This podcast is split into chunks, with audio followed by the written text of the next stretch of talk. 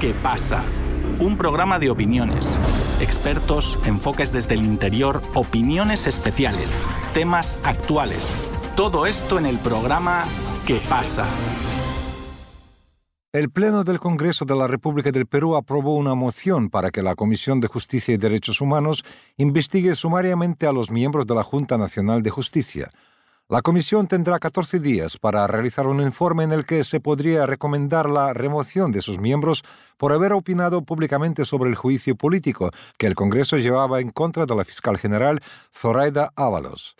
La Junta Nacional de Justicia considera que la destitución de sus magistrados por este método constituiría un quiebre del orden constitucional y del equilibrio de poderes en el Perú. El sistema de Naciones Unidas en el Perú emitió un comunicado advirtiendo de la posible pérdida de la separación y equilibrio de los poderes públicos por la posible remoción total de los miembros de la Junta. Desde Buenos Aires, nuestro compañero Sebastián Tapia continúa con más detalles. El Congreso peruano aprobó este 7 de septiembre una moción presentada por Patricia Chirinos, de Avanza País, para que la Comisión de Justicia y Derechos Humanos del Parlamento investiga a los miembros de la Junta Nacional de Justicia. Esta Junta es un organismo autónomo del Estado encargado de nombrar, ratificar y destituir a los jueces y fiscales del Perú. La moción fue aprobada con 84 votos a favor, 22 en contra y 7 abstenciones.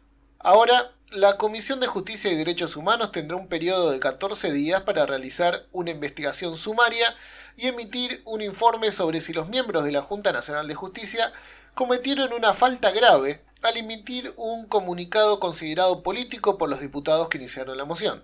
Cuando el Congreso comenzó una investigación contra la ex fiscal de la Nación, Zoraida Ábalos, que luego terminó con la inhabilitación para ejercer cargos públicos de ella, la Junta Nacional de Justicia emitió un pronunciamiento oficial para que el Parlamento reconsidere esta acción.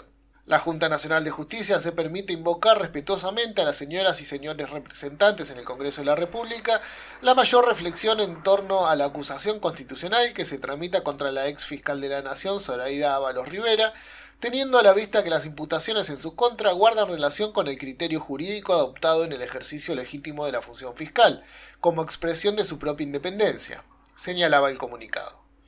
Durante el proceso de juicio político contra Zoraida Ábalos, dos medios de comunicación denunciaron que tres miembros de la Junta habrían presionado al presidente del Poder Judicial, Javier Arevalo, para que emita un comunicado respaldo de la exfiscal. Esto llevó a que el Ministerio Público iniciara investigaciones contra los miembros de la Junta, alimentando más un enfrentamiento entre estas organizaciones. El pasado primero de agosto, el Tribunal Constitucional admitió una demanda del Ministerio Público contra la Junta Nacional de Justicia, porque considera que ésta ha sobrepasado sus funciones al iniciar varias investigaciones contra la fiscal de la Nación, Patricia Benavides. La investigación del Congreso cierra así la alianza entre el Parlamento y la Fiscalía para deshacerse de los miembros de la Junta Nacional de Justicia. El proceso iniciado por esta moción se basa en el artículo 157 de la Constitución peruana, que dispone que los miembros de la Junta Nacional de Justicia pueden ser removidos por causa grave mediante acuerdo del Congreso, adoptado con el voto conforme de los dos tercios del número legal de miembros. La elaboración del informe sería la base para pedir el acuerdo general del Congreso en una etapa posterior. Pero no todo el mundo está de acuerdo con la legalidad de esta acción. La diputada Ruth Luque de Cambio Democrático, Juntos por el Perú, cuestionó la politización de las labores de la Junta. ¿A quién le interesa interferir en las competencias autónomas del sistema de administración de justicia? Aquí se están olvidando que la Junta Nacional de Justicia es la autoridad autónoma que nombra, ratifica e investiga jueces y fiscales del país. Su mandato es de autonomía, sentenció la diputada Luque. El procedimiento fue criticado en un comunicado por la misma Junta. La Junta Nacional de Justicia considera que la eventual remoción de sus miembros sin un procedimiento preestablecido, sin una causal tipificada y con clamorosa carencia de fundamento, constituiría un quiebre del orden constitucional y del equilibrio de poderes en el Perú, dicta la comunicación. Incluso el sistema de Naciones Unidas en el Perú expresó su preocupación por la investigación contra la Junta en otro comunicado. Solo defendiendo y garantizando los principios de separación y equilibrio de poderes, se puede aspirar a consolidar una sociedad justa y democrática para el beneficio de todas las personas, advirtió la organización. Conversamos sobre esta moción para investigar a los miembros de la Junta Nacional de Justicia con el periodista peruano Francisco Pérez García. Francisco, ¿tiene el Congreso la potestad para destituir a los miembros de la Junta Nacional de Justicia? ¿A quién le corresponde esta facultad? Sí, el Congreso sí tiene la potestad de pasar por un proceso de juicio político a los altos funcionarios del Estado, en este caso también incluidos a los miembros de la Junta Nacional de Justicia.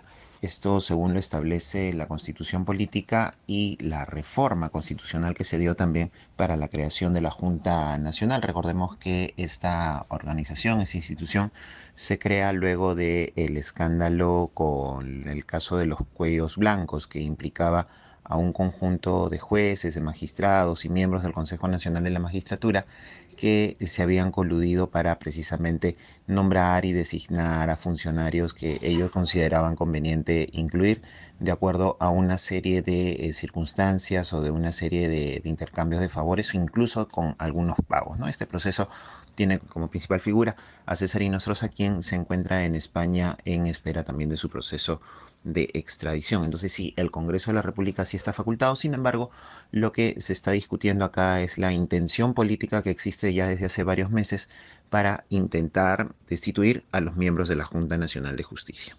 ¿Cuáles son los motivos por los que la comisión investiga a los miembros de la Junta? ¿Qué relación hay con el juicio político contra Zoraida Ábalos?